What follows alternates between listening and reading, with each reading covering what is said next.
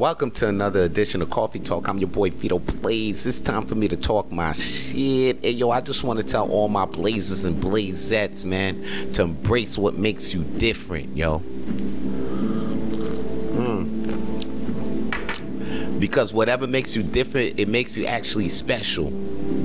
So don't ever feel like you gotta uh, fit someone's view to be normal. No, man, I'm here to tell you embrace your weirdness because it actually makes you beautiful. So embrace what makes you unique. You see, I got a different vocabulary. You see how I talk my shit? I talk my shit mad different. And it's different from other motivational speakers out there, other motherfuckers that's trying to get you going through your day.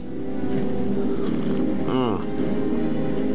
Now, I could try to change this shit about me and try to fit to the what makes it normal in motherfuckers' eyes. But then I embrace what made me different, and then I see it makes me special.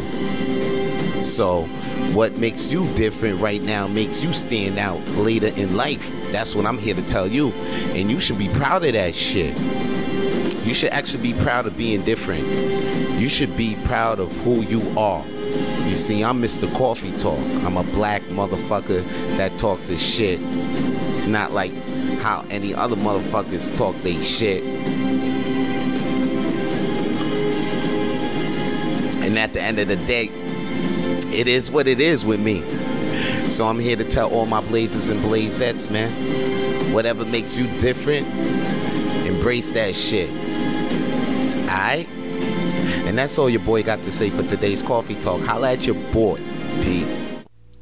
If you want to hear more Coffee Talk, then please follow Coffee Talk with Vito Blaze on Spotify and iTunes. And if you want to see more Coffee Talk, then please follow Vance Michelle on YouTube.